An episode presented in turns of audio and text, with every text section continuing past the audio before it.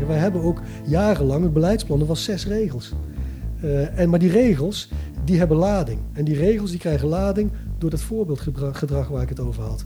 En je kan niet, op de universiteit hadden we 150 pagina's toen ik kwam. En toen gebeurde er iets. En pagina 146, de dertiende regel, was multi-interpretabel. En je had geen flikker aan het hele beleidsplan. Ja. Uh, dus ik denk, je kan beter maar zo weinig mogelijk opschrijven. Uh, en dat het, dat het inhoud krijgt. Want dan weet iedereen, als er iets is, moeten we zelf nadenken. Vanuit mijn schuur ergens in Nijmegen-Oost is dit 0247, de podcast over bijzonder Nijmegen. Met de makers en doeners uit onze stad die Nijmegen kleur geven. Hoe doen ze het? Waar komt hun passie vandaan? En wat kunnen wij van hen leren? Mijn naam is Joris Vermeel en dit is aflevering 11 van 0247. Vandaag praat ik met Twan Tax van Doorn Roosje.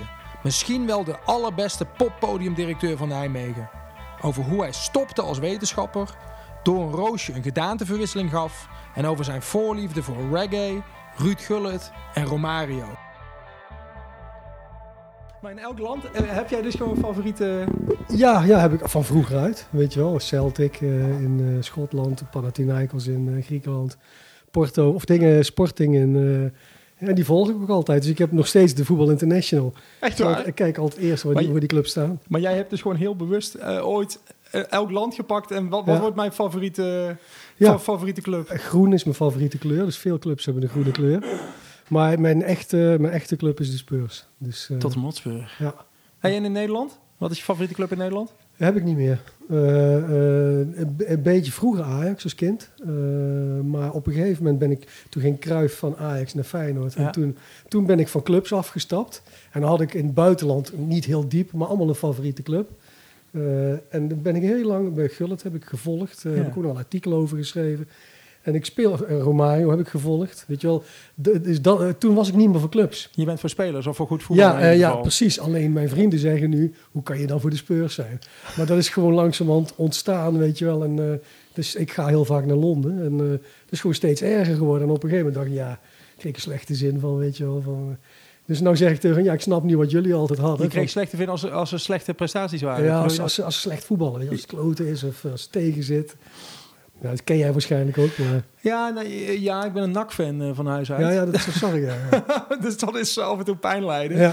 Maar ja, dan gaat het altijd om, uh, om relativering. Hè? Als je NAC-fan bent, dan weet je wat belangrijk is in het leven. En dat is dan geen voetbal. Ja, ja. ja en, en, uh, en, je steunt ze wel. Ja. Zeker. ik kom uit Bergen op Zoom oorspronkelijk. Dus ik ben vroeger met mijn vader ook wel af en toe naar NAC geweest. Dan is dan het dichtstbij, denk ik. Ja, zeker. zeker. Ja, ja NAC en Feyenoord. Hè? Ja, precies. heel veel mensen in Bergen op Zoom zijn van Feyenoord. ja, ook mooi. Ja. Hey Twan, we zijn al begonnen. Je oh. wordt al op, opgenomen. Ah. Misschien ga ik dit gewoon uh, keihard gebruiken.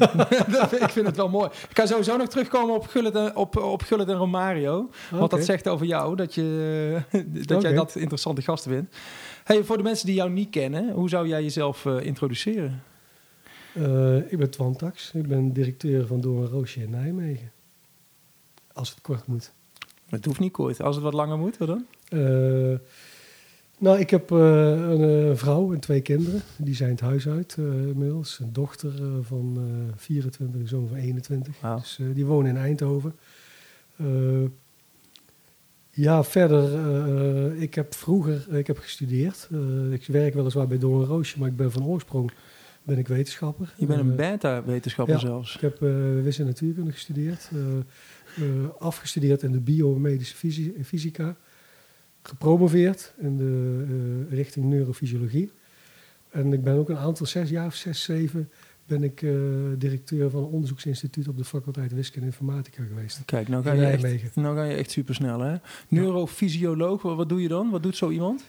Uh, wel vanuit de natuurkunde, de modellenkant, uh, uh, keek ik gewoon naar hoe het motorisch apparaat werkt. Dus hoe je beweegt, dus de, de beweging van armen, hoe dat gaat, hoe die aansturing is. De beweging van oog, uh, oogbewegingen, saccadische oogbewegingen, oogsprongbewegingen heb ik onderzoek naar gedaan. Ook modellen in de hersenen van doorgerekend. Dus elke keer wel vanuit de expertise dat ik modellen kan maken, dat ik kan rekenen. En dan werkte ik samen met uh, biologen, met mensen die medicijnen gedaan hadden. Ja. Uh, en uiteindelijk, ja, als je dan kijkt hoe, hoe ben ik bij Roosje terechtgekomen. de grootste stap was dat ik gestopt ben als wetenschapper. Ja. nou, hoeveel jaar was dat? Hoe oud was je toen? Dus 32, 1992. En de universiteit die, die had zoiets van, god, dat is een young bright guy. En die uh, maakt een soort lijn, carrière-lijn. Uh, en die schrokken er wel een beetje van. En net in die tijd uh, kwam ook bureau mobiliteit en herplaatsing, loopbaanbegeleiding kwam.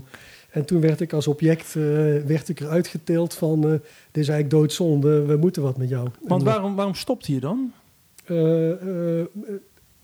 Ik, ik denk achteraf, hè, terugredenerend... -huh uh, past mijn karakterstructuur niet bij het zijn van wetenschapper. Ik ben een perfectionist van huis uit. ik ben heel gedreven. ik was internationaal aan het concurreren. dus ook in mijn geval Canada en Nieuw-Zeeland. En ik had altijd het gevoel dat ik niet klaar was. Dus als ik in het weekend met vrienden zat ik hier in Diogenes, uh, viel het even stil. Ik draai een veldje om, ik begin meteen formules op te schrijven. Dus die hadden ook zoiets van, ben jij mee bezig, joh? En als je erop terugkijkt nu, is het ook een soort bazaal uh, gebrek aan vertrouwen, aan zelfvertrouwen. Van kom ik daar wel uit? Dus ik kon niet op vrijdag zeggen, nu stop ik. Nee. En ik ga op maandag begin ik weer. Uh, dus ik denk uiteindelijk, als je kan het kort samenvatten, in de wetenschap is er maar één weg naar Rome. en dat is de beste. Uh, en dat maakt je heel onzeker, maakt dat je het niet los kan laten. Want je hebt concurrentie uit de hele wereld. je bent constant te druk, het gaat constant door. Want als, het hier, als je hier slaapt, zijn er andere mensen weer bezig met uh, hetzelfde onderzoek wellicht. Zeker. En als jij net een week te laat bent, uh, dan is vier jaar werk naar de donder. want dan kan je niet meer publiceren. Ja, dat is het oud nieuws. Ja, en, en ik, de, de, ik, dus, dus ik wilde dat ook niet meer. En toen heeft de, de, de, de, de universiteit had zoiets van... goh, jij bent een beta met toch relatief goede communicatieve vaardigheden. Zou jij niet bij wiskunde en informatica, daar hebben wij wat problemen. We hebben daar al iemand uit het bedrijfsleven opgezet, maar die snapte niks van die beta-wetenschappers. We hebben er een, een hoogleraar aangezet, werkte ook niet. Zou je dat niet willen proberen? Dat is wel raar, weet je wel, want ik zie daar een aantal functie-eisen. En ik voldoe aan geen eentje. Weet je wel, van... Uh, ja, de enige was bewezen wetenschappelijke kwaliteiten. Maar dan niet op dat vakgebied. Uh, maar ze hadden zoiets van, nou, als je het zou willen proberen. Dat heb ik toen gedaan. En, uh, en daar was ik eigenlijk, uh, toen ben ik dus, dat is de grootste stap, dat ik gestopt ben als wetenschapper. En ja. toen ben ik manager geworden. Maar heb je daar toen vooraf over nagedacht? Kijk, je stopt als wetenschapper. Sommige mensen denken daar heel lang over na en weten dan ook al wat hun volgende stap gaat zijn. Had jij dat ook? Of was je gewoon klaar met die wetenschap en wist je van kappen en uh, ik zie wel wat er komt? Nou, ik ben niet zo'n planner. ik heb wel altijd gezegd toen ik student was, ik, ik moet nooit de wetenschap ingaan. Dat past niet bij mij. toen, toen ik afstudeerde, toen had ik een leuk afstudeeronderzoek, was ik heel gedreven werd ik ook eigenlijk meteen gevraagd om ergens te promoveren. Toen ik daar klaar ben in, in dik minder dan vier jaar gepromoveerd. Niet omdat ik zo goed was, maar omdat ik goed kan plannen. Uh, en toen werd ik ook weer gevraagd. En elke keer uh, rolde je erin. Uh, weet je wel, dan ben je ook wel op een bepaalde manier geëerd, gedreven ook. en dan ga je door. dus het was ook dat ik al heel lang, toen werd ik op een gegeven moment 30. En toen dacht ik van, waar ben ik eigenlijk mee bezig? Ik ben nog steeds met iets bezig waarvan ik altijd gezegd heb dat ik het niet, dat ik niet wil. Toen ben ik in 92 naar, naar Afrika geweest, in Mali. Uh, nou, die mensen hebben niks. De levensvreugde die daarvan afspatten. Toen kwam ik weer terug in Nederland. Ik weet nog goed, in, uh, in Brussel. Uh, en toen zaten we daar even te wachten. En toen zat de, al die, die vrolijkheid, die uh, openheid van Mali, zat je ineens in Brussel. En iedereen keek strijd voor zich uit. Uh, iedereen had haast. En toen, uh, toen zei ik tegen mijn vrouw, ik kap gewoon. Ik Openbaring. Uh, weet je wel, dit is, dit moet, ik, ik ben met de verkeerde dingen bezig. Ja. En omdat ik niet zo'n planner ben, uh, heb ik dat meteen gedaan. Want ik dacht, als ik het nu niet doe, ik was met een Europese aanvraag bezig, dan ben je weer vier jaar verder. Dus ik had niks anders.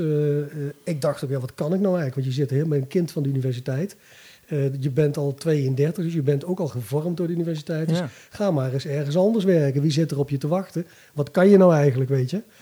Toen heb ik toch nog een half jaar lang doorgewerkt, uh, uh, eigenlijk als vrijwilliger, om al mijn uh, stagiaires, promovendi, ja, nog, nog, nog af te ronden. Ja. dus eigenlijk in het half jaar daarna had ik ook helemaal geen baan gezocht. Heb ik gewoon keihard gewerkt. het, weet je, het, het, komt wel ooit. Ik had altijd wel een bazaal gevoel. Ik kom altijd wel aan het werk. Al is het als natuurkundeleraar uh, maar dat had ik helemaal niet gedaan. En toen kwam dus die vraag van de universiteit. Die kregen door dat ik daar vrijwillig zat te werken en uh, nog helemaal niks anders had. En toen ben ik het management ingerold. En ja, dat is achteraf, denk ik, de belangrijkste stap geweest. Dat ik nu bij Roosje werk, is gewoon een andere omgeving waar ik ook manager ben. Merkte je gelijk dat je het kon, managen? Uh, ik, ben, ik heb wel lef en ik ben wel uh, streed, ik ben eerlijk. dus ik durf gesprekken met mensen wel aan te, aan te gaan. ik had wel meteen door, is iets voor mij. Ik, ik, ik, had ook wel door van, goh, ik moet daar een toko gaan runnen.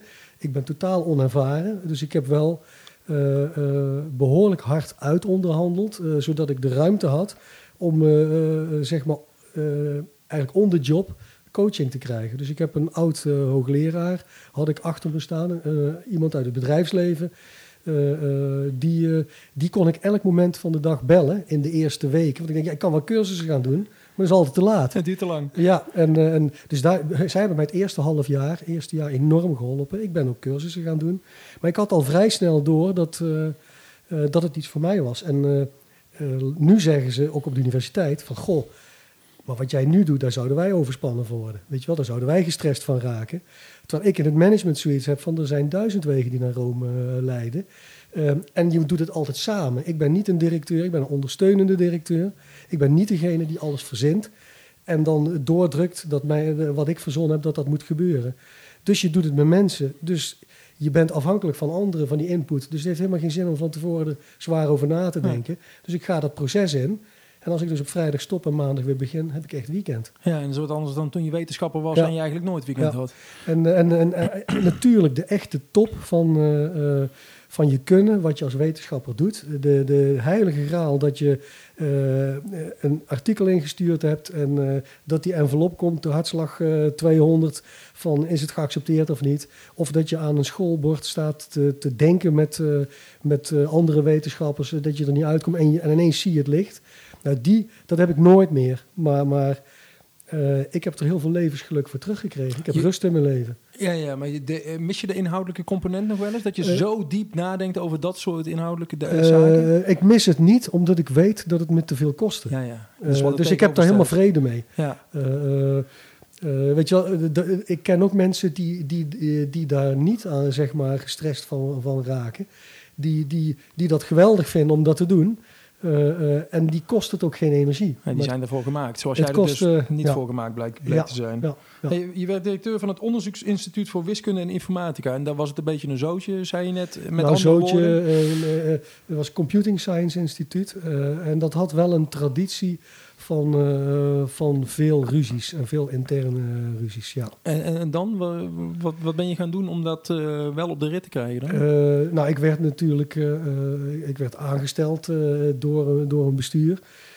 eigenlijk wat ik altijd doe, is uh, met mensen gaan praten. Ik ben eerst met iedereen gaan praten. Ja. En uh, eens kijken van wat vind jij van het instituut? Wat, wat, zoek je zelf? Maar dat wist je toen nog niet dat je nee, dat nee. altijd, de, altijd nee. zou doen. Maar, maar, maar, ik heb wel, dat heb ik wel gedaan. Dus met iedereen gaan praten.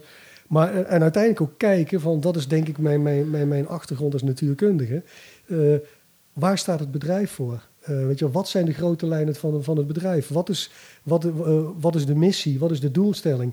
Uh, en dan kijken, wat willen al die mensen en past dat daarin? En ik ben langzamerhand dat als het leukste van mijn werk gaan zien. Dat je de individuele wensen en kwaliteiten van mensen probeert uh, af te stemmen op het belang van het bedrijf. En dan kan je, uh, als mensen het goed doen, als mensen betrokken zijn, als mensen meerwaarde leveren, dan kan je je bedrijf mee laten bewegen zolang het niet te ver is. En als mensen dat niet hebben, dan beweeg je als bedrijf veel minder mee. En dan moeten ze mee in de, in de stream. Dus ik heb ook altijd zoiets gehad van, ja, soms kan je uitzonderingen maken, maar bij mij is nooit gelijke monniken, gelijke kappen.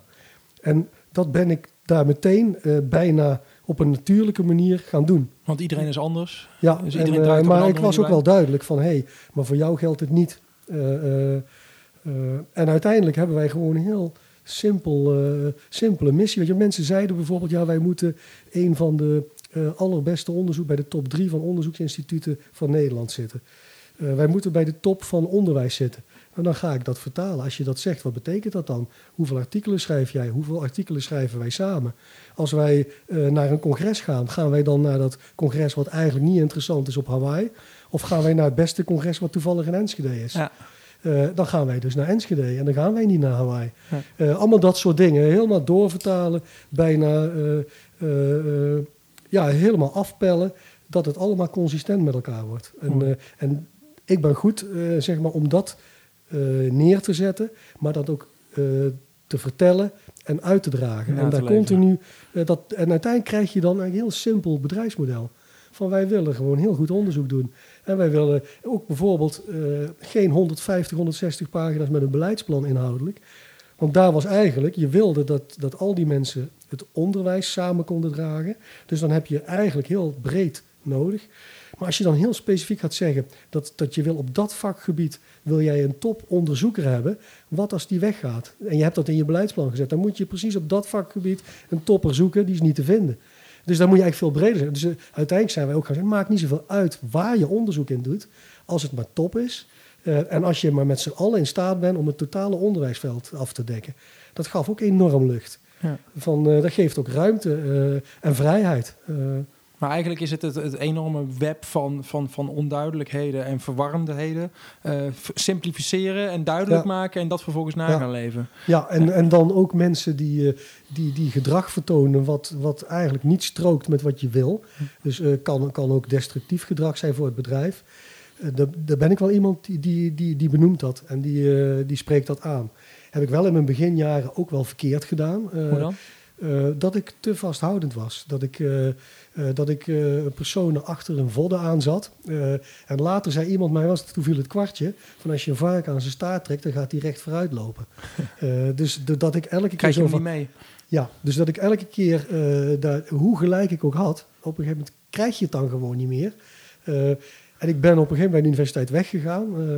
en toen ben ik ergens anders manager geweest. En toen kwam ik zo'nzelfde type weer tegen. En toen heb ik het heel anders aangepakt. Maar omdat zij mij niet kenden, uh, kleefde dat niet aan mij. Ja. En heb ik wel op twee, drie verschillende momenten wel echt, zeg maar, wat ik geleerd had, heb ik op een andere manier heb ik kunnen vertalen naar iets wat wel werkte. Wat deed je toen bijvoorbeeld? hoe bedoel je? Nou ja, eerst zat je heel tijd iemand achter zijn folder meer meer die persoon zelf ook mee laten denken over de oplossingen. en niet zo ruimte geven om na te denken, terwijl je wel degelijk naar output toe moet. Dus je laat iemand niet ontsnappen, maar veel meer ook nadenken over hoe die persoon erin zit. En dat is natuurlijk, ik als beta ook, van ik ben wel redelijk communicatief vaardig, maar ik ben ook op een bepaalde manier een nerd. Uh, en uh, dus eigenlijk te weinig bij je buik en te veel in je hoofd. Ja, uh, en, en dat heb ik wel geleerd om ook naar die mensen te kijken en te snappen wat het met hun doet. En ja. dat had ik in het begin was ik veel te veel op de inhoud. Dat is eigenlijk de samenvatting. Te weinig op de emotie, te veel op de inhoud. Ja, mooi. Ja, ja dat is ook een leerproces, kan ik me ja. zo voorstellen. ja volgens mij was het 2001 dat je bij Roosje terecht kwam. Hoe is dat gegaan? Want je, je was nog steeds werkzaam volgens mij in de universitaire wereld. Ja, ja. Die overstap, dat lijkt me een gigantische. Ja. Uh, uh, hoe kwamen ze bij je terecht? Uh, toeval. ik, want ik ben nooit een netwerker geweest. Ook toen ik op de universiteit werkte, had ik als ik was weliswaar de directeur van onderzoek.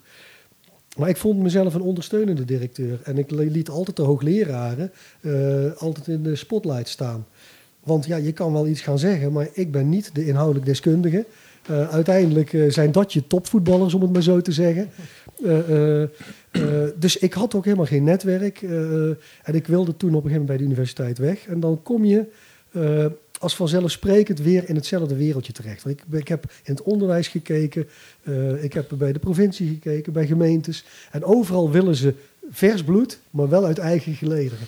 En ik had wel een visie op hoe het management moest zijn. Dat het transparant moest, dat je dat open moest doen. Dus ik had wel een mooi verhaal. Maar dan zag je gewoon toch dat ze allemaal bang waren om je binnen te halen.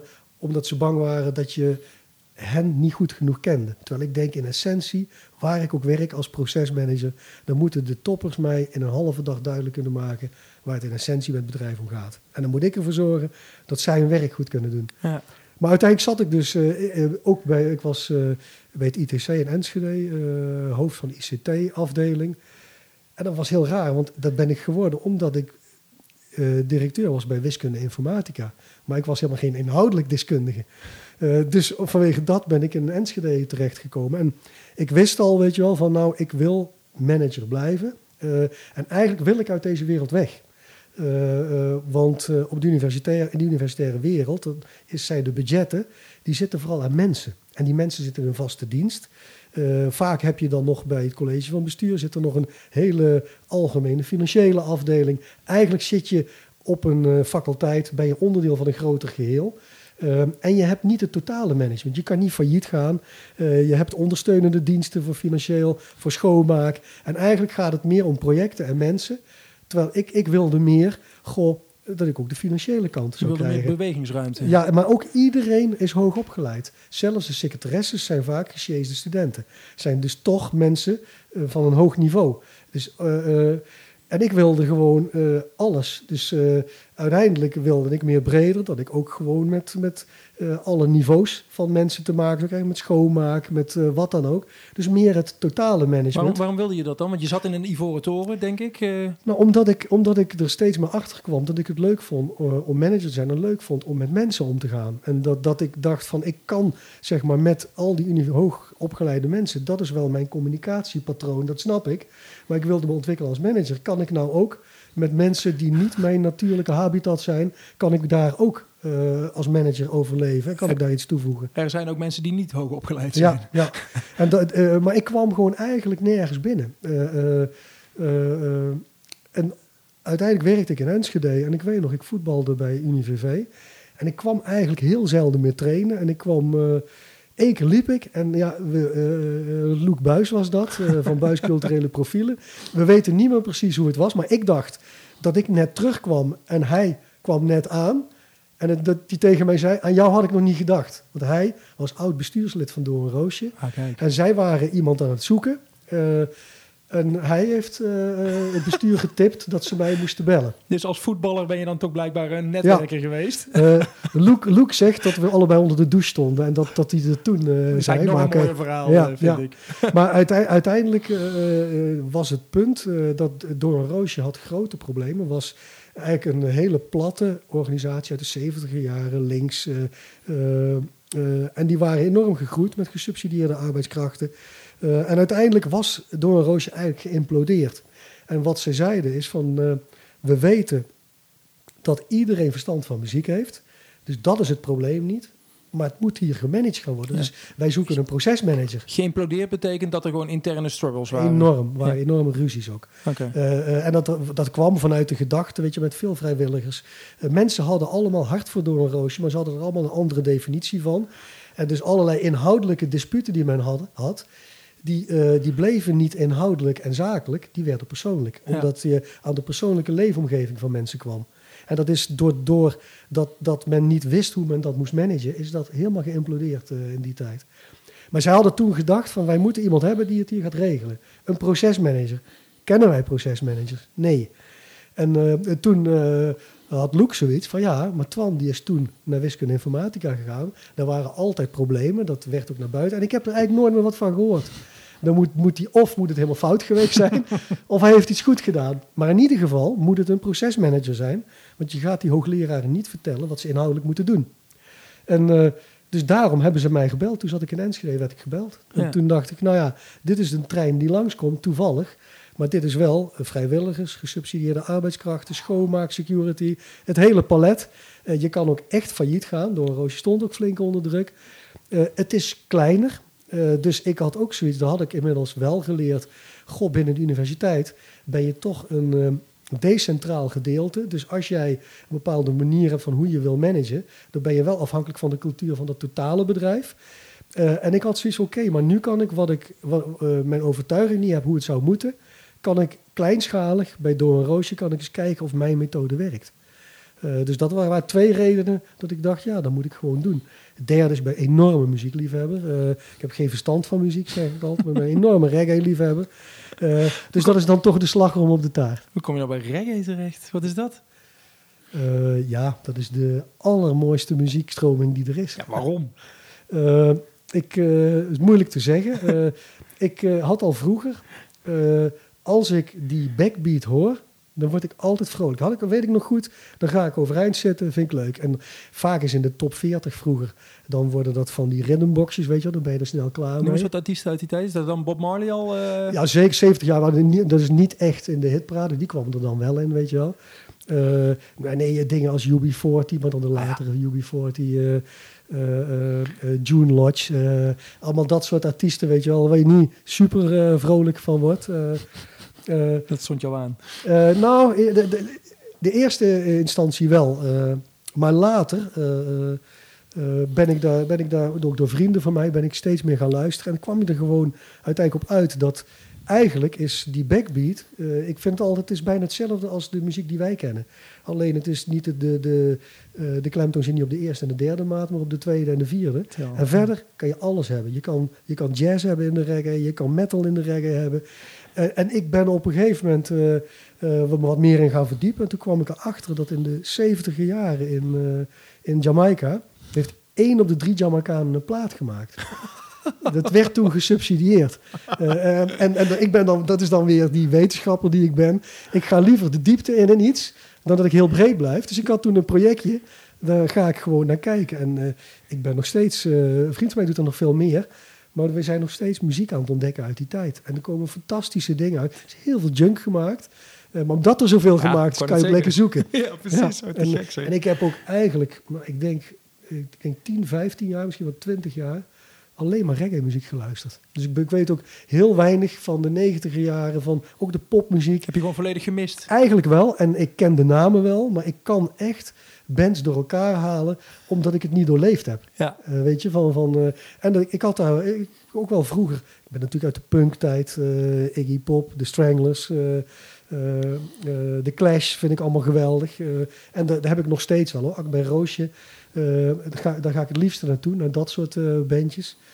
Maar reggae-muziek komt recht mijn hart in en dat vind ik geweldig. En, het gaat op die, zeg maar, zeker als die langgerekter is, dus niet ska. Als die langgerekter is, dan krijg je de ruimte om tussendoor allerlei verschillende instrumenten, ritmes erin te plooien. En ik ga in die trein zitten, dat is die backbeat.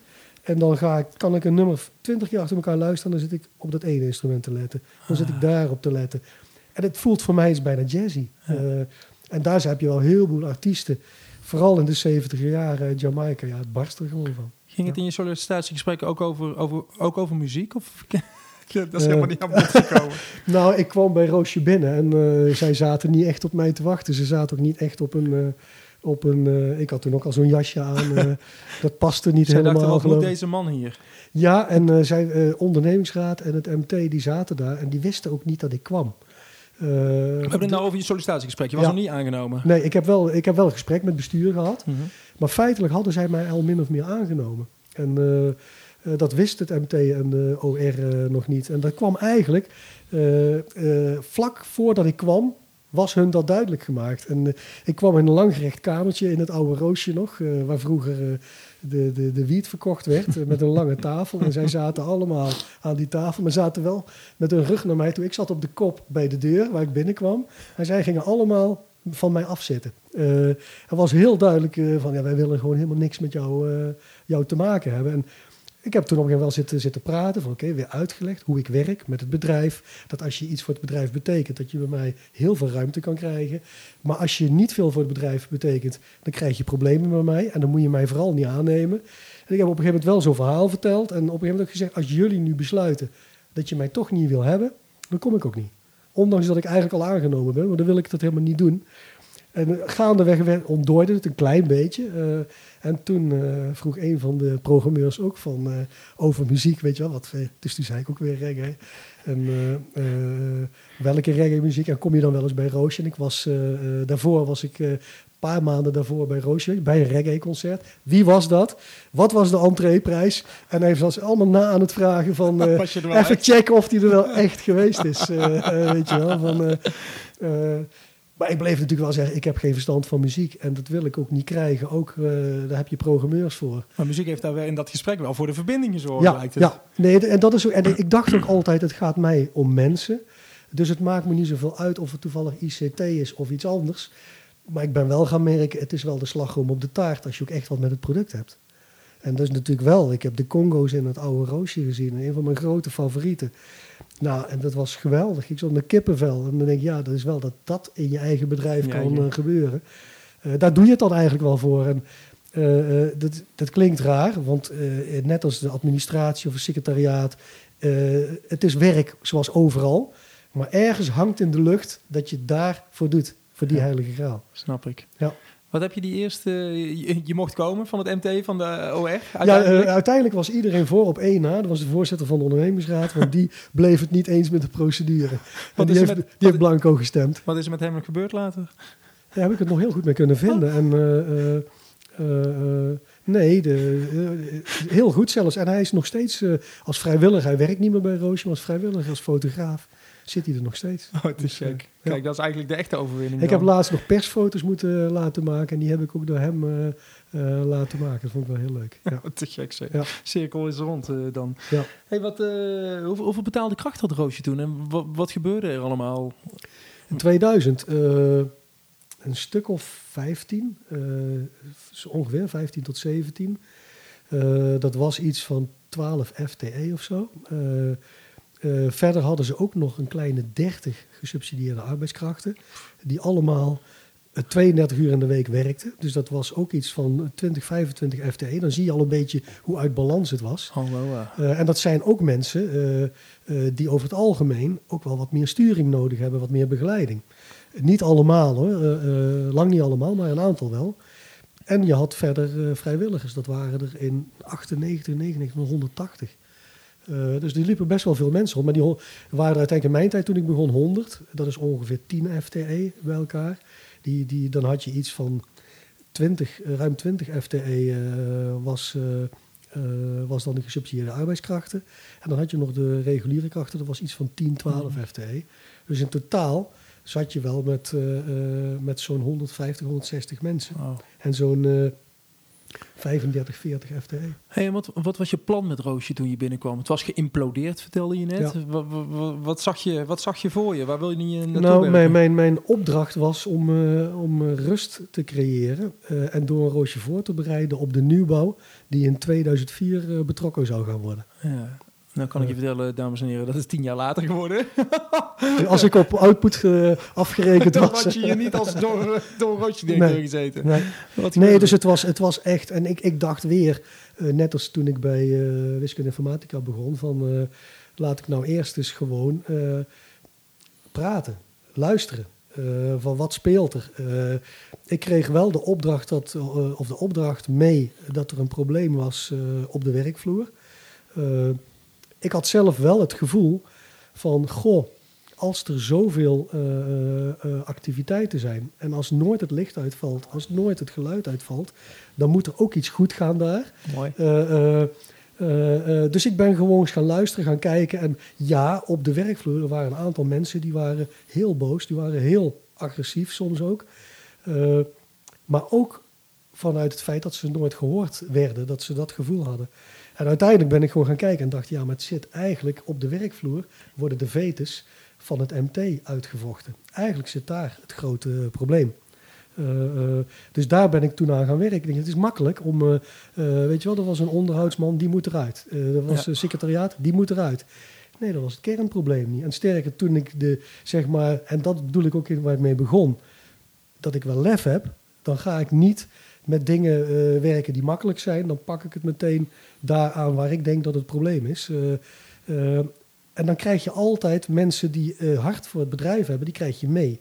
Want die zien dan van oké, hij pakt het aan waar het probleem is. En dat, dat ben ik gaan doen in het eerste, eerste jaar. En eigenlijk is het een bijna fluwele revolutie geweest. Want wij zijn toen van 45 FTE, want ik, ik zat net te zoeken, hoe was precies, was toen 45 FTE.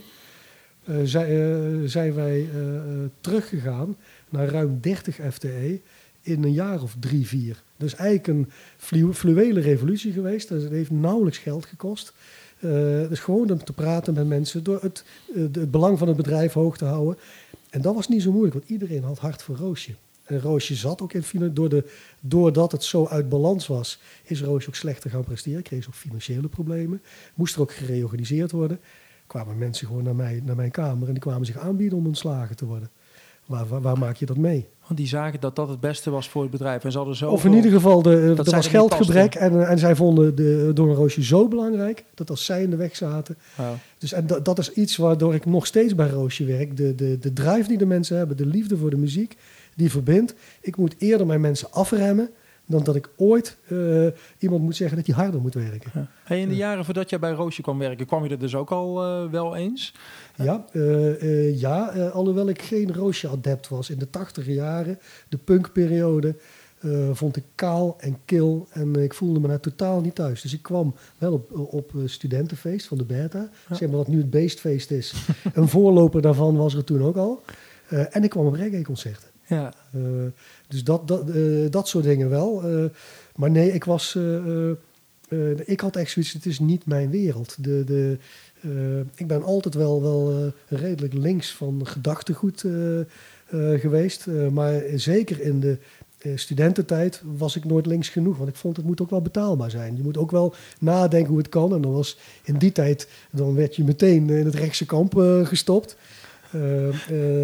Eh, dus dat, uh, dat niet, maar, maar dat, dat, dat harde uh, punkmentaliteit, no future, daar kon ik ook niet tegen. En ik vond ook dat, dat dat veel te hard naar elkaar was. Dat was gewoon in, in menselijk opzicht voelde ik me daar gewoon niet thuis. Ja, was dat ook een doel toen je wel bij Roosje kwam werken om, om, om, om ervoor te zorgen dat Roosje voor iedereen zou worden? Nou, of is dat gewoon ontstaan? Nee, dat is, nee maar dat is, dat is, dat is te groot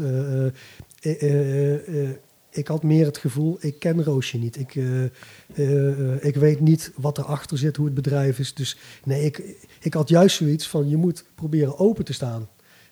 als een manager die binnenkomt en vanuit die dacht, ik zal het eens gaan veranderen. Dat vind ik heel slecht. je moet alleen maar veranderen. Je, ja, je moet alleen maar veranderen als het nodig is. En, en je moet vooral als het, als het niet nodig is, dan moet je niet veranderen. dus dat mag geen uh, maar tegelijkertijd ga je wel ergens werken om, uh, omdat je er potentie in ziet. Omdat je er iets mooiers van kunt maken dan het nou wellicht is. Ja, maar, maar, maar ik stapte bij Roosje echt open. En ik wist natuurlijk dat er problemen waren. Dus dat was wel duidelijk. ja, en, en, dat is wel. Je probeert, ik probeer te stroomlijnen. De, de, zeg maar de efficiëntie van het bedrijf te verbeteren. dat klinkt ook allemaal een beetje koud en, en kil. maar wel soms zei ik in het verleden, was het net omdat ik pater tax ben, van ik wil, wil dat, dat mensen gewoon met plezier naar hun werk gaan. Dus dat, dat de werksfeer goed is en dat mensen weten waarvoor ze werken. Uh, uh, en, op dat en, en, en inhoudelijk discussiëren, dan kan je nog wel eens boos worden op de inhoud. Maar het mag nooit persoonlijker worden. Dus dat, dat probeer ik ook in te brengen. En dan heb je een omgeving waar mensen in, in een goede sfeer kunnen werken. Dan moet ik ook nog de veiligheid moet ik, uh, creëren. Dat mensen in een veilige omgeving elkaar kritiek kunnen geven.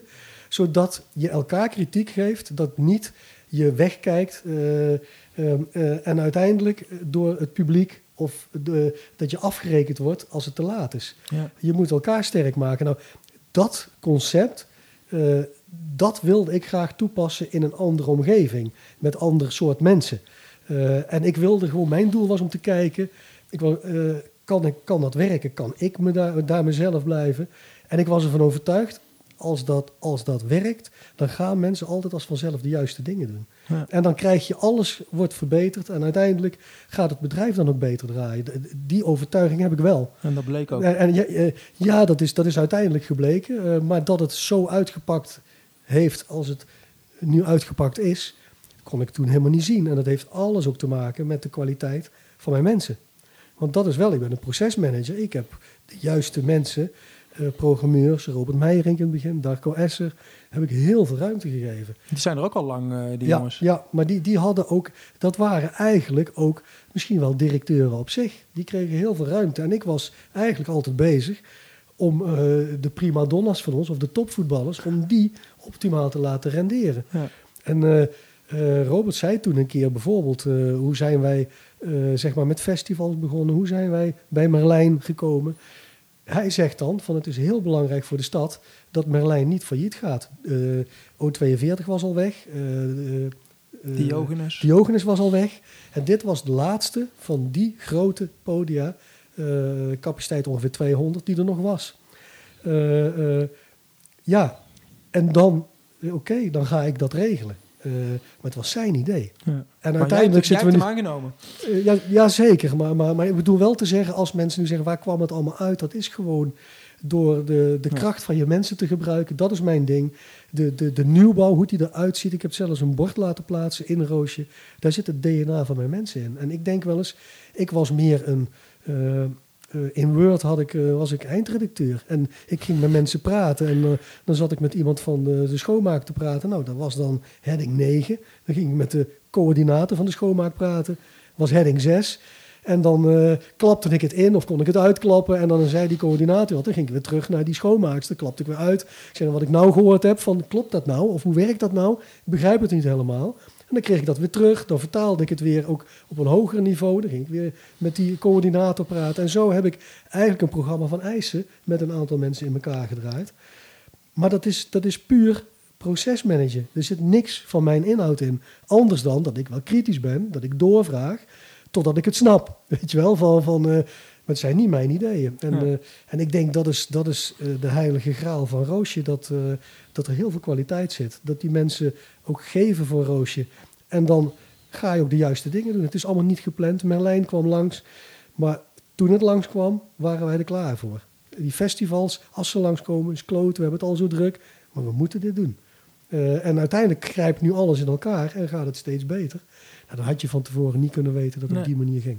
Want als sommige mensen, uh, als ze het hebben over Door een Roosje, dan denken ze aan die grote zwarte box daar bij het station met die twee zalen van 1100 en 400 man. Maar jullie zijn veel meer dan dat eigenlijk. Ja, sowieso kijken we er wel tegenaan. Uh, kijk, wij, wij, wij worden gesubsidieerd door de gemeente Nijmegen. Dat schept een enorme verantwoordelijkheid.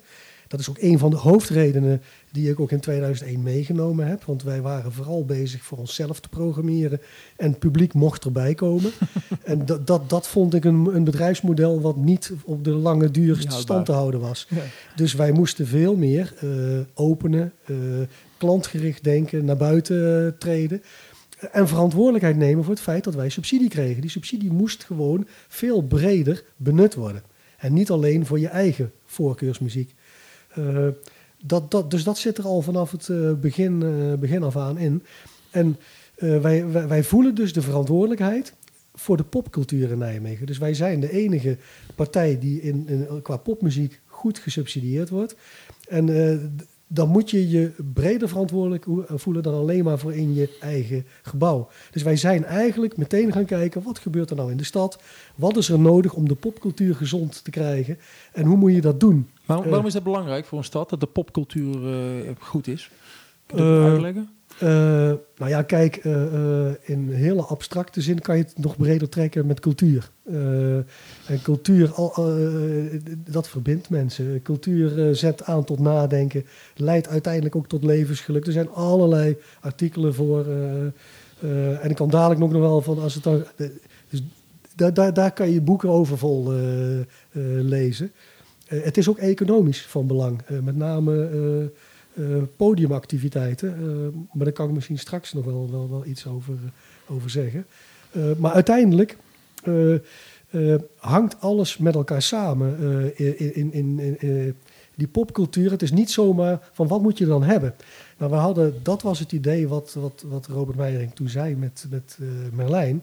Van dat is een klein podium en daar kun je tegen lage huiskosten kun je kleine dingen uitproberen. En hoef je dan niet in een hele grote zaal te doen, wat veel duurder is. En zo zijn wij op een gegeven moment van festivals waar we iets uitproberen. Dan komt het in Merlijn terug, 200 zaal. Dan komt het in onze paarse zaal, dan in de rode zaal. Dan naar de vereniging. En uiteindelijk, als ze die uitverkopen, kunnen ze weer als headliner terugkomen op die festivals.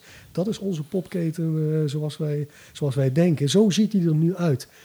En in abstracte zin hadden we dat toen ook al. Uh, en, en, inmiddels doen wij meer activiteiten buiten Roosje dan in Roosje. Maar wat had je toen ook al, wat bedoel je? toen je begon? Uh, nee, dat, dat uh, zeg maar, we hadden toen op een gegeven moment ook al Merlijn, maar dat Merlijn deze rol zou krijgen. Ja, ja, ja. Dat het, wij gingen op een gegeven moment, zou je zeggen, dus, dus het was er, de contouren waren er, het is allemaal belangrijk. Maar het concept van die keten, dat die zo aan elkaar zat, dat het een heel mooi simpel plaatje was, hadden we nog niet. Nee. Uh, dus achteraf ben je connecting the dots en dan blijkt het uh, allemaal te passen. En wat wij wel deden is bijvoorbeeld toen bij, dat was, het heette toen nog niet het Valkel Festival, uh, maar de Valkel Affaire. die hadden problemen. Wij zijn op een gegeven moment achter de schermen gaan helpen, omdat dat belangrijk was voor de popcultuur. Want wij zagen wel dat daar in een week heel veel bandjes zaten. En die bandjes kwamen de rest van het jaar en de jaar daarna bij ons terug. Uh, dus daar zijn we gaan helpen. Later zijn we daar veel meer bij betrokken. Maar in het begin, ook Merlijn was niet van ons, waren we toen ook al aan het helpen. Dus op allerlei plekken gingen wij wel onze know-how inzetten. Dus we hadden ook zoiets van, goh, Wij zijn gesubsidieerd, we hebben een administratie, wij hebben programmeurs. Wij kunnen gewoon heel makkelijk voor een festivalletje doen we nu ook, doen wij de administratie wel. Uh, een festival wat vol met vrijwilligers behangen is, met maar een paar uh, krachten die wat kunnen, die zijn heel blij als ze dat niet hoeven te doen. En langs die kant gingen wij al overal. En dan is natuurlijk uh, door de programmeurs en door het managementteam zijn wij, denk ik, achteraf de juiste dingen gaan helpen. Daar zat al rudimentair dat ge gevoel van die keten achter. Ja. Uh, en nu merken we van, uh, kan ik gewoon helemaal uittekenen in Merlijn. tientallen, honderden concerten. dan kan ik gewoon kijken Misschien moet ik het voor Roosje doen, uh, de Paarse Zaal. Vroeger het oude Roosje, want daar heb ik het echt voor gedaan.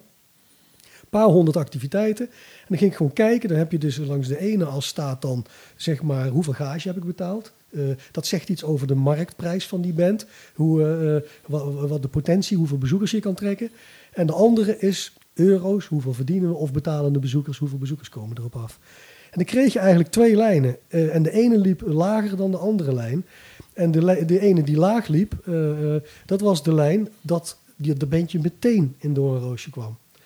Uh, die hoger liep, dat was de lijn de, de, dat die bands eerst in Merlijn hadden gestaan. wat bleek nu? Ja, ja. Als een bandje via Merlijn in ons oude roosje kwam, dan in een zaal van 400 kwamen er gemiddeld 150 bezoekers meer. Mensen die ons al eerder gezien hadden. Ja, dus, dus, dus, dus uh, Merlijn is de voorportaal, de broedplaats voor Doornroosje. Het is een keten van talentontwikkeling, want bandjes staan precies op de juiste plek, maar het is ook publieksontwikkeling. Want eigenlijk begint die eerder op het festival. Iemand heeft gratis een beetje gezien.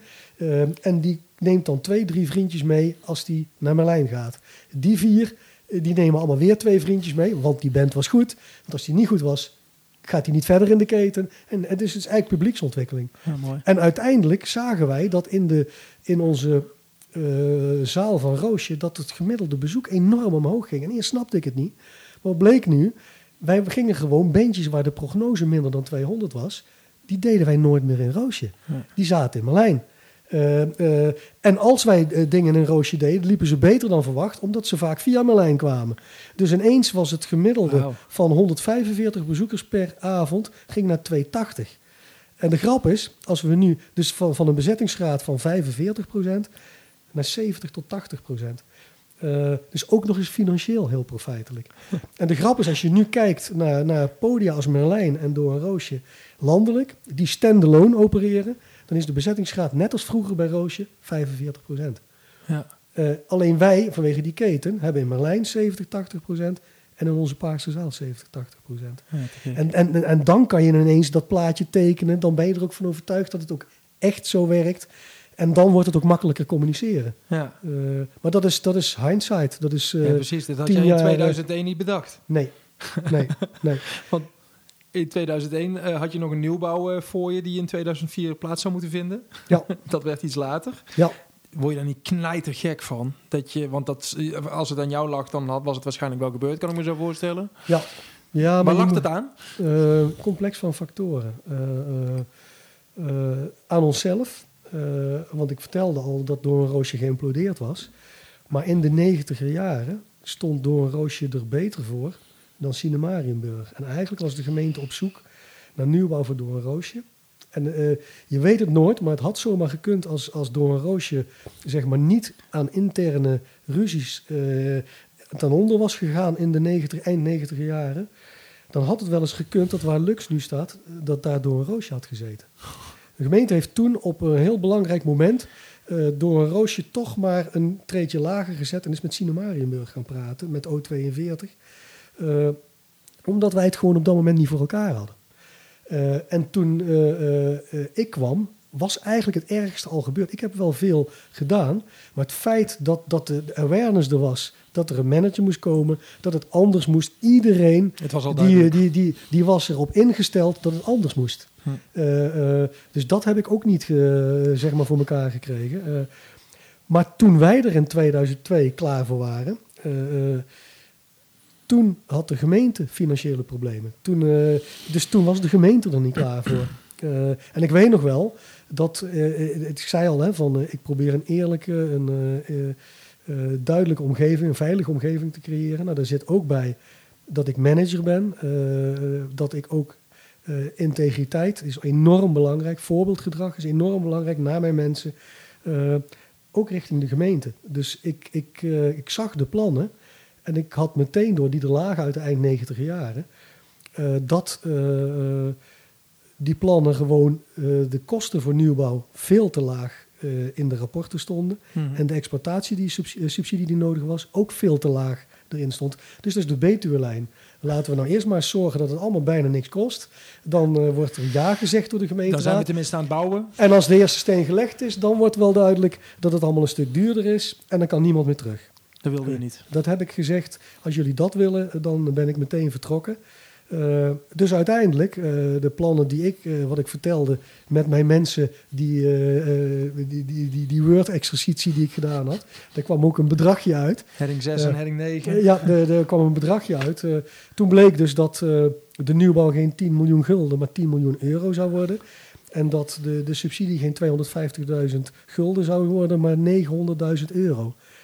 En de wethouder, Ton Heerders toen, die keek mij aan en die zei: Jij wil die nieuwbouw helemaal niet. die, die begreep eigenlijk niet goed. Dat, nou, jij... hij, dat begreep je wel, maar hij had meteen door kansloos. Ja, ja, ja. Kansloos. dit, dit gaat de gemeenteraad nooit. Het is bizar dat de, degene van wie die nieuwbouw gaat worden, die er eigenlijk blij zijn moet, mee zou moeten zijn dat er zou komen, dat die gaat zeggen: Dit is geen haalbare kaart. Nou, weet je, uh, uh, dat is een proces wat later ook gegaan is. In die tijd werd het spel veel meer gespeeld dat wij iets wilden.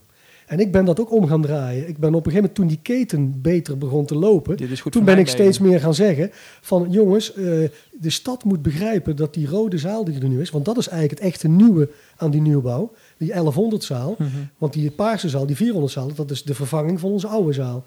Uh, ik ben gaan zeggen, in die keten, uh, de stad mist iets. Er mist een 1100 zaal.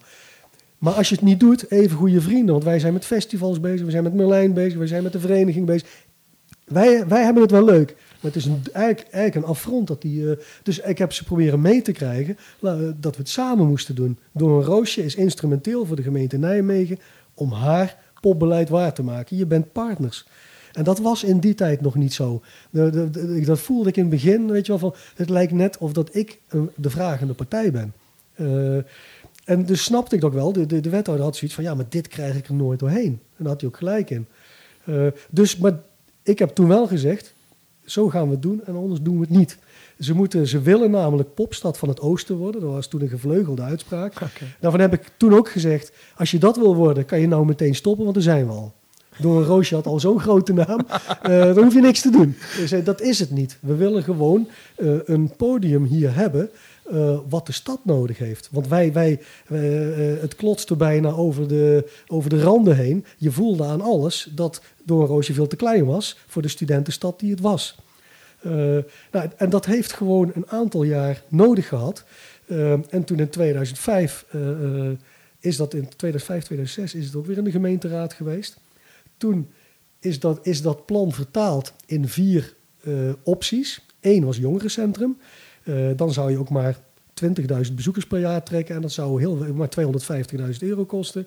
Had je nog twee tussenvarianten. En de derde was Popstad van het Oosten. En dat kostte dan 10 miljoen euro het bouwen en 900.000 euro subsidie. En dan kon de gemeenteraad kiezen. En ik ben heel de tijd gaan zeggen, maar ga niet zeggen dat je uh, met de Popstad het, het, het maximale model, dat je de resultaten daarvan gaat krijgen met één van die andere drie opties. Dat ben ik heel de tijd gaan managen. Van, het is prima, als ik directeur ben, dan moet er een jongerencentrum van maken. Ga ik dat doen?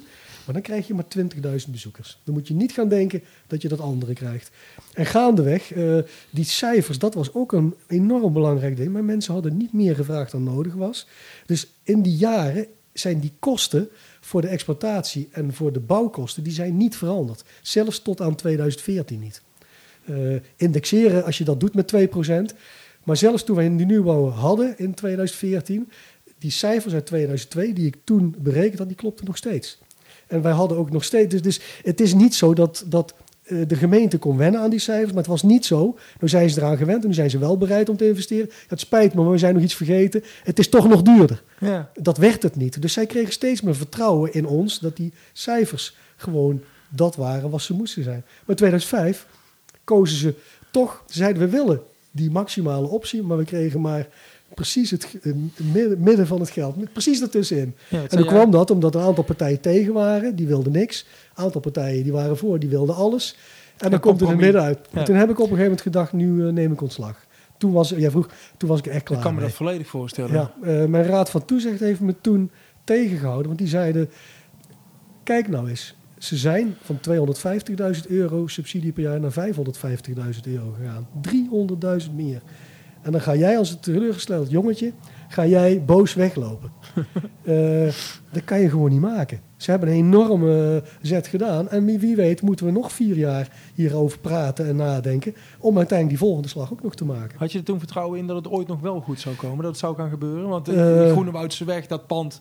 dat klapt uit elkaar bijna. Ja, uh, de, de, dat, dat weet ik niet meer. Maar ik weet wel dat ik toen, zeg maar voor mezelf heb gezegd van als ik blijf, dan moet ik hier ook nooit meer over zeiken. Je, dan, dan, want, want dat, is niet, dat is niet constructief. Dus ik moet of nu stoppen, maar als ik blijf, dan moet ik er gewoon voor gaan om dat voor elkaar te krijgen. En dan in ieder geval de, de, de, de, de wensen en de benodigdheden, dat die met elkaar stroken. Alleen gaandeweg, die jaren daarna, werd, werd, gingen wij ineens prijzen winnen. Want wij waren natuurlijk uh, uh, steeds, wat waren in die, niet verteld, maar in die vijf jaar hebben we ook veel gereorganiseerd. We hebben ook de fitness weggedaan. We hebben oh de koffieshop was weg. Oefenruimtes. alle, wij, wij, zijn ook gaan focussen op onze kerntaken. En, en dat is ook een van de redenen waarom we beter zijn gaan presteren. En ineens in 2005 volgens mij werden wij, dingen, hoe heet dat, van de nieuwe revue, uitgaansgelegenheid van Nederland. Tempo van het jaar. Ja, maar dat was helemaal niet een blad wat standaard bij ons hoorde. Het was eigenlijk heel apart dat wij wonnen. En toen kregen we pagina's grote exposure in de landelijk, maar ook uh, in de Gelderlander. Uh, ik was in 2004 al een keer directeur van het jaar uh, geweest. Hadden we ook heel veel publiciteit gehad. Dus op een gegeven moment ging dat gewoon het vertrouwen dat de cijfers niet veranderden. door een roosje werd ineens van door de buitenwacht werd verteld dat wij goed bezig waren. En ineens voelde je uh, het tij keert. En in 2009 volgens mij is toen echt besloten. En toen was de subsidie die 900.000 euro. en het bouwbedrag, dat was eigenlijk toen geregeld. Dus dat heeft van 2002 tot 2009 heeft dat geduurd. En je weet het niet, het is niet de, terug dat je weet dat het, dat het gaat lukken. Dat, dat kan je nooit weten. Het zit met de gemeenteraad, politieke partijen je moet die dingen ook los durven laten. Weet je wel, van, en ik ben altijd, ik ben open. Ik vertel het verhaal, eh, eh, bijna als een mantra. Ik ben ook heel consistent. Ik heb slecht geheugen. Maar dan moet je dus ook altijd hetzelfde verhaal vertellen. uh, en dat heeft wel op een of andere manier gewerkt. Uh, maar ook intern. Mijn mensen, die, uh, die, die, die snapten dat verhaal natuurlijk ook. Het was niet zo dat ik om politieke redenen het ene jaar dit zei en het andere jaar dat. Het was heel consistent en uh, dan gaan mensen er ook vertrouwen in krijgen en uh, snappen ze het verhaal ook. Alles wat je deed is logisch. Alles wat je ja. doet is logisch. Dus mensen begrijpen ook wat er van hen verwacht wordt. Ja, en, maar ik denk ook, uh, heel veel bedrijven zijn simpel. Ik heb altijd gezegd, wij zijn een simpel MKB-bedrijf. Wat moeten wij nou doen? Ja. Zoveel mogelijk bandjes programmeren, zoveel, die, zoveel mogelijk DJ's We kunnen het heel neerzetten. moeilijk maken. Ja, en, en, en, en, en, daar ben ik ook altijd moeilijk op tegen. Wij hebben ook jarenlang, het beleidsplan, was zes regels. Uh, en, maar die regels, die hebben lading. En die regels die krijgen lading door dat voorbeeldgedrag waar ik het over had. En je kan niet, op de universiteit hadden we 150 pagina's toen ik kwam.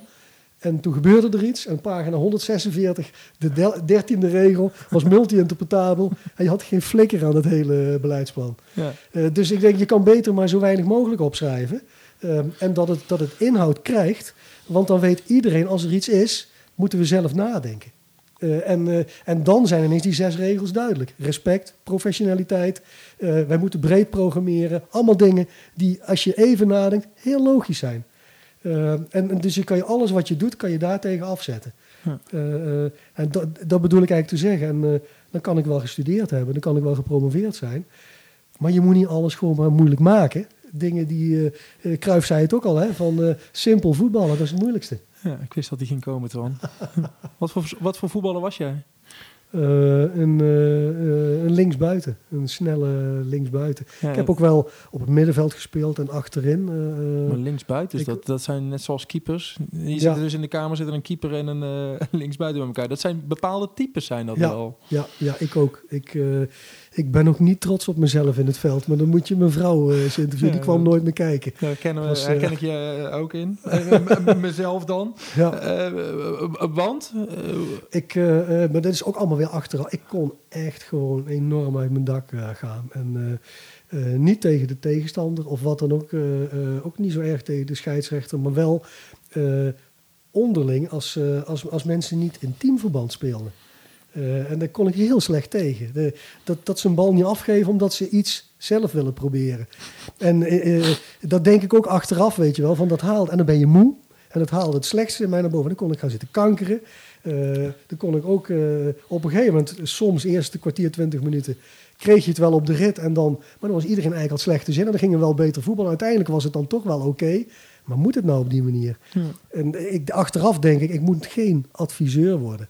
Uh, ik kan heel goed met macht omgaan en dan kan ik heel genereus zijn en uh, onder de radar blijven. Maar als ik een adviseur ben en mensen kunnen mijn advies zomaar in de wind slaan, dat haalt het slechtste in mij naar boven. Dus daarin is de voetballer Twan Tax wel te vergelijken met de directeur Twan Tax. Het is niet gek dat jij op die positie zit waar je dus zit. Kijk het naar je voetballoopbaan. Ja, maar het, maar het is maar goed dat ik... Uh, ik zeg altijd, die cortex zit er op mijn werk overheen. En, ik, en je bent niet fysiek vermoeid. Dus uh, mijn uh, hersenstam krijgt niet de overhand. En ik denk wel eens, als je daarnaar kijkt, dat, dat ben ik in de basis, dan, dan ben ik niet altijd trots op mezelf. dan ben ik, dan denk ik, dus in het, diep, het diepst van mijn hart ben ik eigenlijk ontzettend de lul, denk ik dan wel eens. Ja, dan mag ik je een hand geven. hey, Gullit en Romario, wat hebben die twee met elkaar gemeen? Uh, dat vind ik moeilijk te zeggen. Uh, Wat hebben ze? ik vond ze iets te staan in mijn top drie van voetballers alle tijden. Romario vond ik echt zo ontstellend geweldig. echt gewoon onbegrepen genie. en hij is ook veel negatief belicht. Ik heb wedstrijden van hem gezien dat op, op televisie... na 16 minuten zei ze, Romario wordt ook wakker. Ik heb in het stadion gezeten, Ajax PSV fantastisch. Uh, hij werd niet aangespeeld door Lerby, hij werd niet aangespeeld door Kieft. Uh, maar hij was echt fantastisch. Het was gewoon uh, ook, denk ik, dat ze hem niet mochten of zo. Maar die, de manier waarop hij afmaakte. Maar hij kon ook steekpases geven. Ik vond hem echt een geweldige voetballer. Nou, Gullit, dat was ook vanuit mijn tijd. Ik heb ook mijn proefschrift aan hem opgedragen. Uh, Gullit, kracht en beweging, daar ging ah. mijn proefschrift over.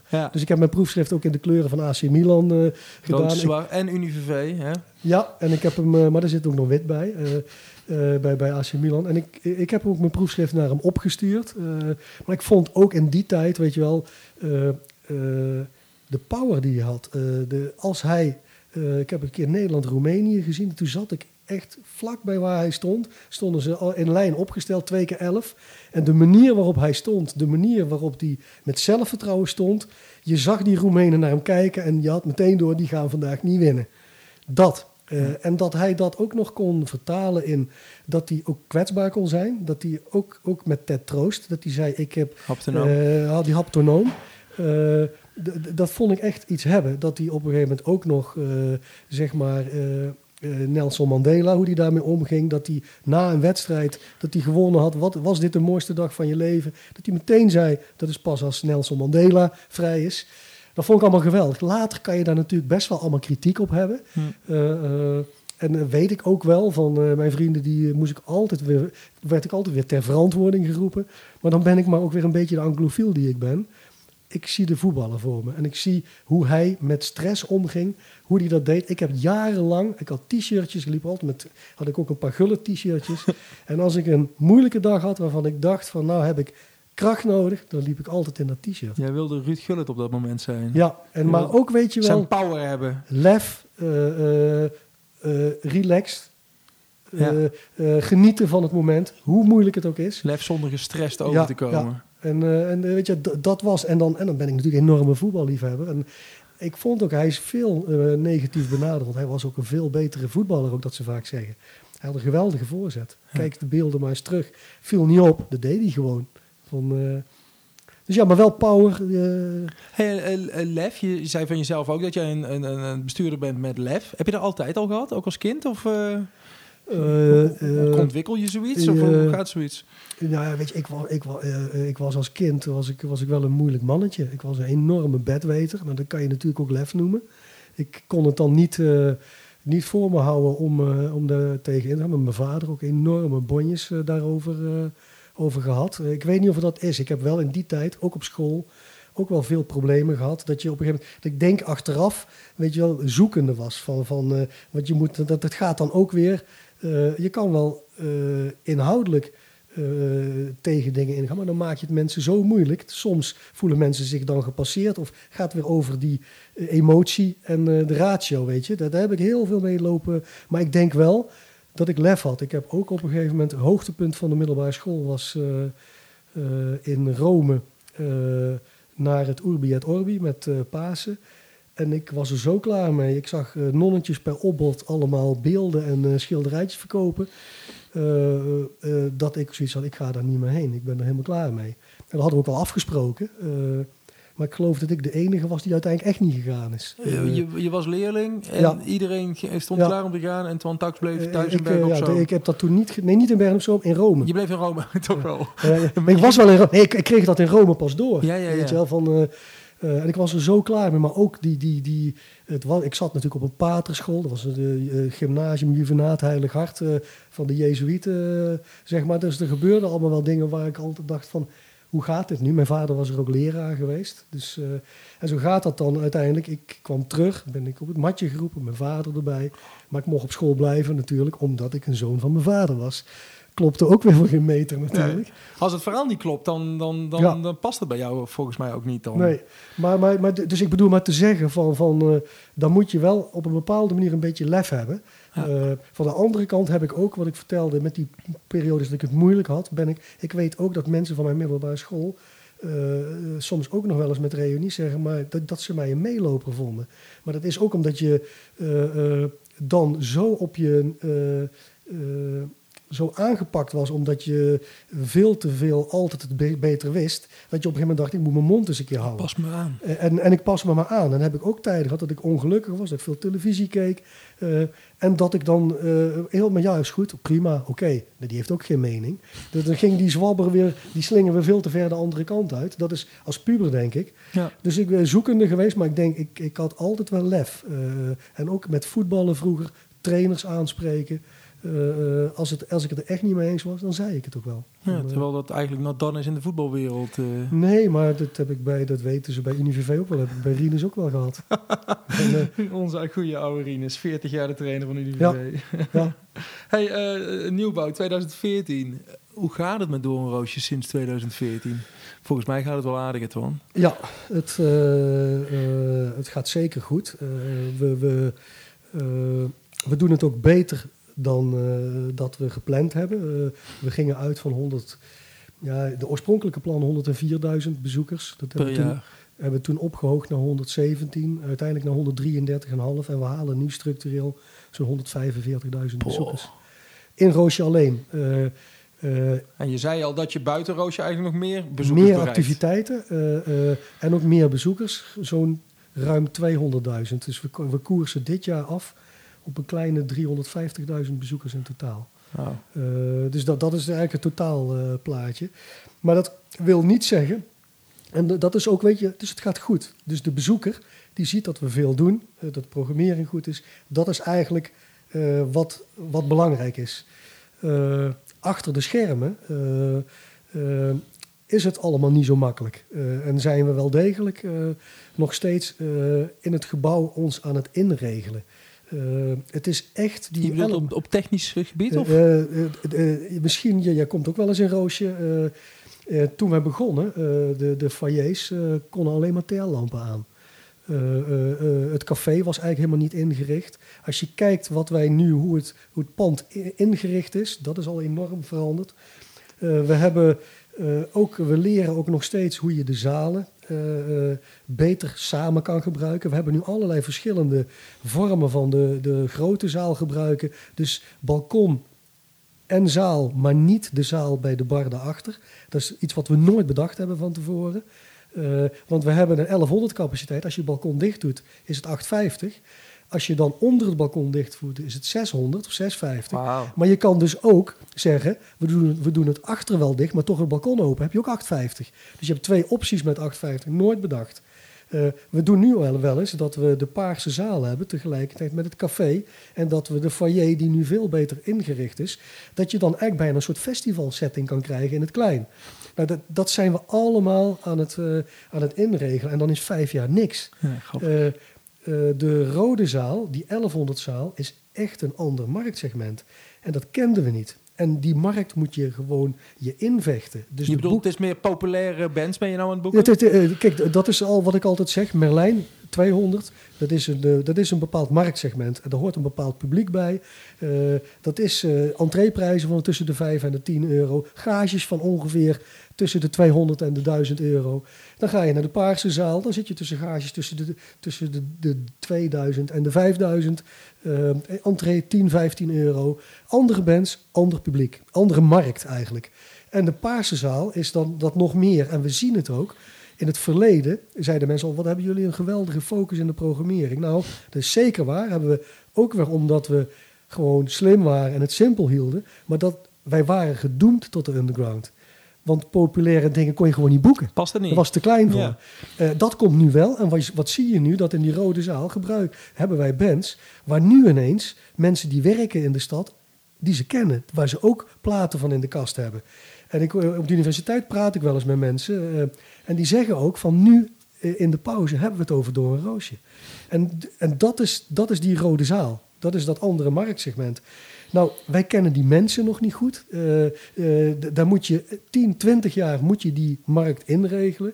Maar de boekingskantoren die zijn af en toe ook nog verbaasd dat sommige dingen ineens niet lopen bij ons. Uh, andere dingen wel, dus gemiddeld loopt het ontzettend goed. Maar soms loop je tegen een programmering aan en die gaat dan in andere steden beter. Waarom bij ons niet? Omdat Nijmegen, om Nijmegen een andere stad dan Arnhem, een andere stad dan Eindhoven. Wat loopt er niet in Nijmegen? Kun je een voorbeeld geven? Uh, ja, uh, een bepaalde stonermuziek bijvoorbeeld. Dat is een kleinschalig. Maar die in Groningen breken ze daar de tent vooraf. En hier was het Noord. Het komt niet verder dan Merlijn. ska is eigenlijk ook klein. Punk is eigenlijk ook klein in Nijmegen. maar in die rode zaal heb je, ik weet nu geen voorbeelden waar ze waren laatst wel, maar ik, ik ben het een beetje, een beetje kwijt. Uh, Toch dat slechte geheugen? Nou, ja, ja, zeker. Ja, Tamino volgens mij uh, laatst, die hadden we graag beter uh, gehad. Zo zijn er wel meer.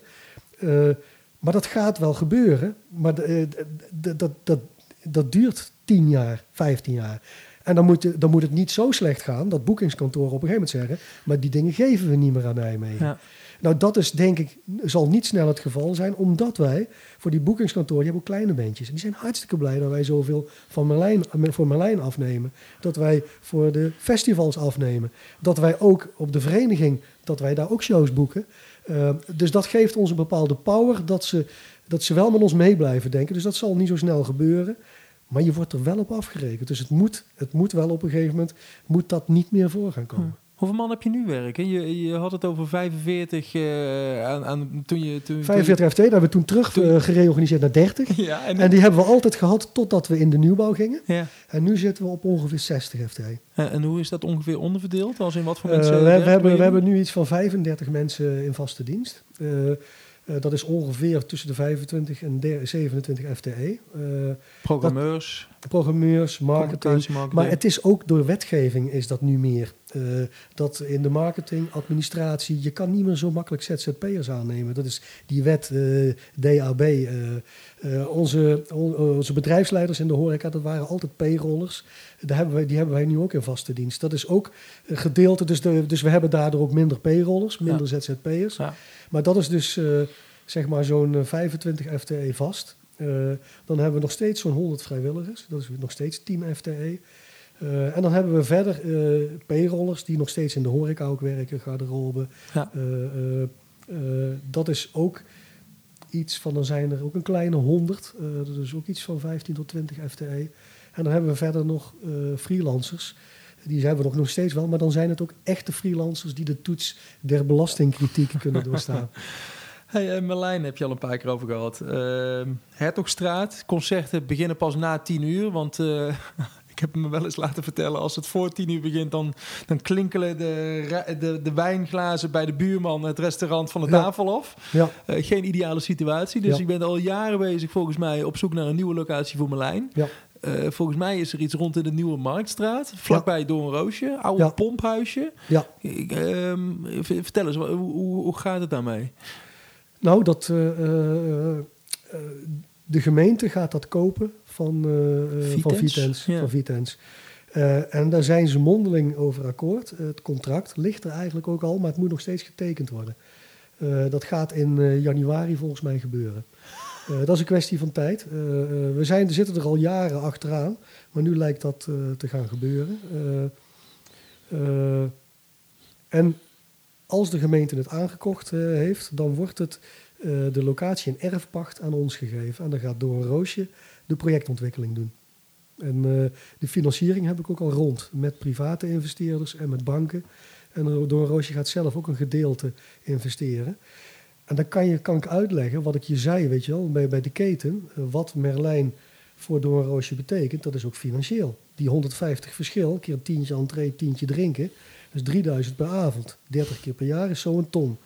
Uh, in principe is het exploitatievoordeel van Merlijn voor onze Paarse zaal een kleine 2 ton als Merlijn zou moeten stoppen, en die kans zit er echt in als wij daar blijven zonder dat we wat doen, dan is ineens de exploitatie van Doornroosje wordt bemoeilijkt met zo'n eh, kleine 2 ton. Nou, als je dat over 20, 30 jaar uitrekent, dan kan je heel wat bouwen. Uh, het is van levensbelang dat je een Merlijn hebt. Ja, en dat, dat is, en de gemeente, het college is het daar ook mee eens. Ik heb met de gemeenteraadsleden ook al een aantal uh, gesprekken daarover gevoerd. En die vinden het ook een mooi voorbeeld van cultureel ondernemerschap.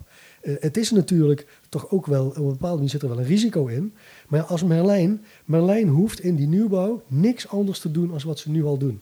Dat is waarom ik ook, het is ook echt niet te geloven. Er is een, gewoon iemand in, de, uh, in Amstelveen bij de, bij de Zuidas, die gewoon 300.000 euro mee investeert in Merlijn omdat hij zegt, maar wat is nou eigenlijk het risico? Dat is er toch helemaal niet? Want moet Merlijn dan niet meer gaan doen? Ik zeg, nee, Merlijn moet maar 200 blijven, want die moet in die keten die rol vervullen. Uh, en ik wil niet dat het altijd uitverkocht is, want dan kan het die functie ook niet meer vervullen, want je moet er gewoon als ontdekker nog bij kunnen. Het, mag, het moet best wel vaak uitverkocht zijn, maar lang niet altijd. Dus eigenlijk moeten ze gewoon doen wat ze al tien jaar doen. Uh, dus, hij, dus ik loop eigenlijk helemaal geen risico. En is iemand die cultuur leuk vindt, die zoiets had, ik vind het zo leuk dit verhaal met die keten, dat mijn ondernemershart bloeit daarvan op. En die, uh, die, die, die investeert drie ton. Hoe kom je met zo'n investeerder in contact? Hoe gaat zoiets? Wat is dat voor wereld? Uh, nou, dat is, dat is kijk, maar dan ga je ook weer terug naar het verleden. In het oude Roosje waren wij underground. En we hadden toen ook wel een paar sponsoren. Forta Rock bijvoorbeeld, een hele bekende. Ja. Geweldig wat die al die jaren voor ons gedaan hebben. Robert Costanje. Robert Costanje, zijn vader Willem. Ja. Maar eigenlijk de hele familie Costanje. Maar die zei wel eens van, ja, maar dan wil ik relaties meenemen. Dan moet ik altijd uitleggen, als ze dit gebouw zien, als ze daar binnenkomen, dan kan ik gewoon geen rela zakenrelatie mee naartoe nemen. Dat veranderde, dat wisten wij uit onderzoeken, meteen toen die nieuwbouw er kwam. Dus er is ook wel eens een keer een businessnetwerk die, die toen op een gegeven moment vroegen, hoe bestaat het? Dat wij nooit in het oude roosje zijn. Hoe komt het dat wij nu hier zitten? Waarom zijn we, waarom zijn we niet eerder geweest? waarom zijn we niet eerder uitgenodigd? Ik zei, nou, ik heb jullie nooit uitgenodigd, maar ook deze keer niet. Jullie zijn zelf gekomen. Uh, dus je ziet er zit ineens, je staat boven de grond, je bent zichtbaar. En ineens wil iedereen er wat van weten. En ik zei het vroeger altijd al, als die nieuwbouw eenmaal doorgaat, het is nu een karretje wat de helling op moet. Als het eenmaal op de helling is en het gaat lopen, dan gaat het karretje naar beneden, dan stapt iedereen op. Ja, want er waren allemaal mensen bang natuurlijk dat de charme van het oude roosje verloren zou gaan. Ja, of dat het niet zou lukken. Ja. Uh, uh, en de charme van het oude roosje natuurlijk. Uh, en de, voor een gedeelte is dat ook gebeurd. Van de andere kant, mijn mensen waren er allemaal mee eens, omdat de, zij zagen dat gat in die popketen. Uh, dat, dat dat eigenlijk niet goed werkte. En zij zien, en dat gebeurt nu ook door de Rode Zaal, kunnen we meer plussen. En doen we nu nog veel meer in de Paarse Zaal en in Merlijn dan, dan we vroeger deden. Ja. De, de, dus mensen die daar negatief over zijn, die krijgen of dat wat ze zelf leuk vinden veel meer terug. Ja. Terug nu. Vind ik mooi dat die, die Paarse Zaal, die kleine zaal, die is van, wat is het, van het podium tot aan de achterwand even diep als bij het oude Roosje het geval was. Om dat oude gevoel dan maar te Ja, uh, en, als, en als het licht uitgaat, dan zie je, en dan kunnen we het zo laag laten lijken dat het helemaal hetzelfde lijkt. Maar de, de luchtkwaliteit is veel beter doordat het veel hoger is. De podium is hoger, dus de zichtlijnen zijn beter en het geluid is geweldig. Dus, uh, Mij hoef je niet te overtuigen. Ja. Van. Nee, maar dat, dat zijn wel. Uh, maar wat, wat ik eigenlijk uh, aan het zeggen was, is dat dus wij hebben ook op een natuurlijke manier, dat is ook een opdracht die ik gekregen heb van mijn Raad van Toezicht, wij moeten ons meer verhouden tot uh, andere partijen, tot het zakenleven. Uh, en dat doen we van hoog tot laag. We hebben nu een Roosje Music Club. Dat zijn eigenlijk een stuk of 40, 50, kleine 50 ondernemers in de stad. Je mag alleen maar lid worden als je ook echt wat met muziek hebt. Dus het zijn de taal, daar is niet de taal van het zakenleven, maar de taal van de muziek. Maar, en via die mensen zijn wij natuurlijk ook weer in een enorm netwerk uh, komen uit. Dus via dat netwerk ben ik aan deze persoon gekomen. Ja, grappig zeg. Ja. Merlijn, het nieuwe Merlijn, wat durf je in te schatten wanneer het is? Ja, de planning zoals die nu is, is uh, we zijn in principe uh, een beetje schoorvoetend zijn we nu begonnen om de, de bestemmingsplanprocedure in te regelen. dat zou, in principe moet je daar een jaar voor rekenen. ik heb in principe ook de financiering rond, ook met de bank. Uh, dat moet allemaal natuurlijk nog een keer door, omdat je niet weet dat het echt doorgaat. Wat zijn de rentes dan precies? Uh, maar het uh, definitief ontwerp is al klaar. Je kunt al zeg maar in een 3D-animatie al in het nieuwe Merlijn rondlopen. Wow. Omdat het allemaal zo lang geduurd heeft, hebben we dat allemaal al klaar. Ja. en dan zouden we zeg maar einde kwartaal vol, 2020, het vierde kwartaal 2020, kunnen beginnen met bouwen.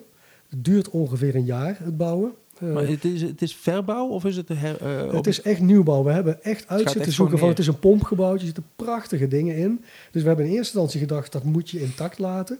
Uh, maar dat is exploitatietechnisch veel te duur. Dan, kon je, dan moest het café en de zaal op verschillende niveaus. Dan moeten die mensen uh, 200, moet allemaal trappen gaan lopen. Ja, dan kan je je voorstellen. Ja, en dan is ook exploitatietechnisch. Dan moet je gewoon meer portiers, meer barren. Je moet er op verschillende niveaus allemaal barren zijn. Nu hebben we het allemaal heel efficiënt kunnen doen.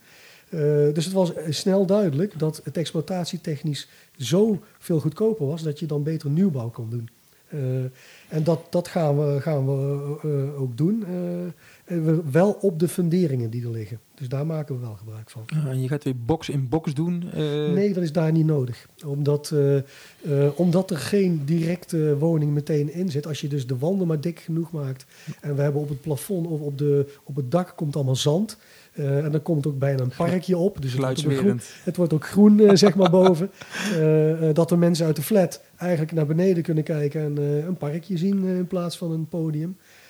dat, maar dan is dat, zeg maar, dan zou door, of Merlijn zou open kunnen gaan als het bestemmingsplan sneller gaat dat verwacht. Dan is het of 1 oktober 2021 of 1 februari 2022 uh, ijs en wederdienende. Want een bestemmingsplanprocedure kan ook altijd nog enorm tegenvallen. Ja. Uh, maar weet je, eh, het gaat door. Je, je, ja, uh, je, kan, je kan wel nog kritiek van de wijk hebben. Nou, dat hebben we met, met Doornroosje ook niet gehad. Iedereen weet hoe wij uh, ons ook rekenschap van de omgeving geven. Zolang je geen voetbalveldje bovenop dat ding doet, ja. heb je geen probleem. Nee, en, en weet je, ik denk wij maken die omgeving ook een stuk veiliger. Uh, Doordat er heel veel mensen op straat zijn. En dat er portiers staan, het wordt in de gaten gehouden. Dus er zijn ook voordelen uh, die, die Merlijn opbrengt. Dus ik verwacht, en ik denk dat in essentie, uh, dat hoop ik eigenlijk, dat het niet tegen te houden is. Omdat het een faciliteit is die in de stad hoort. En waar kan het nog in de stad? als het nou in een woonwijk was, net als het oude Roosje, dan kan je je voorstellen dat het niet mag. Maar dit is een faciliteit die hoort in het centrum van de stad. Ja. Dus ik, ik heb er vertrouwen in dat dat doorgaat. Dus, uh, 2021, denk, 2022? Zeg maar 1 februari 2022, dat is waar ik nu op koers. Onaardige vraag, hoe oud ben je het van? 59. Uh, ja, 59. Dus je mag nog wel even werken. Ja, uh, maar uh, ik heb altijd zoiets, daar hadden we het helemaal in het begin al over. Ik, moet wel, ik ben een procesmanager, dus ik moet wel iets toevoegen. dus ik, ik plan dat niet ik ben wel bezig, uh, dat is ook iets, weet je wel, van in, in Roosje achter de schermen de, de organisatie zodanig maken dat die ook weer klaar is voor de komende 10, 20 jaar. Dus ik ben langzamerhand al wel met twee adjunct-directeuren om uh, taken over te dragen.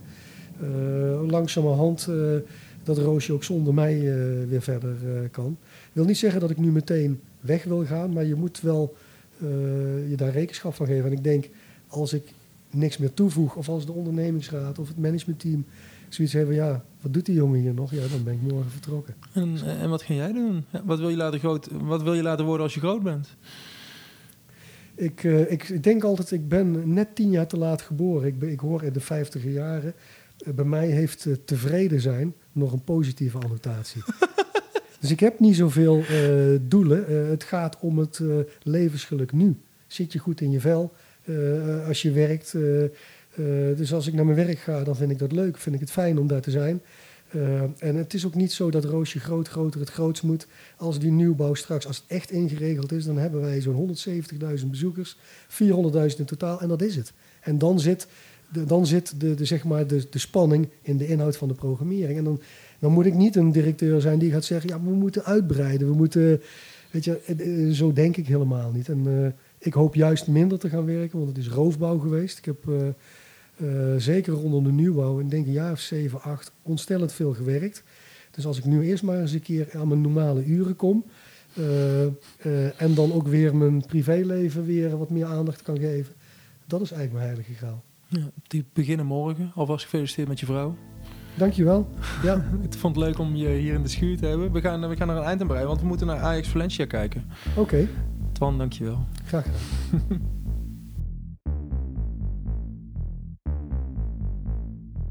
Zo, dat was hem dan. Alweer de elfde aflevering van 0247, de podcast over Nijmeegse makers en doeners. Nooit gedacht dat Twan zulke mooie managementlessen met ons zou kunnen delen.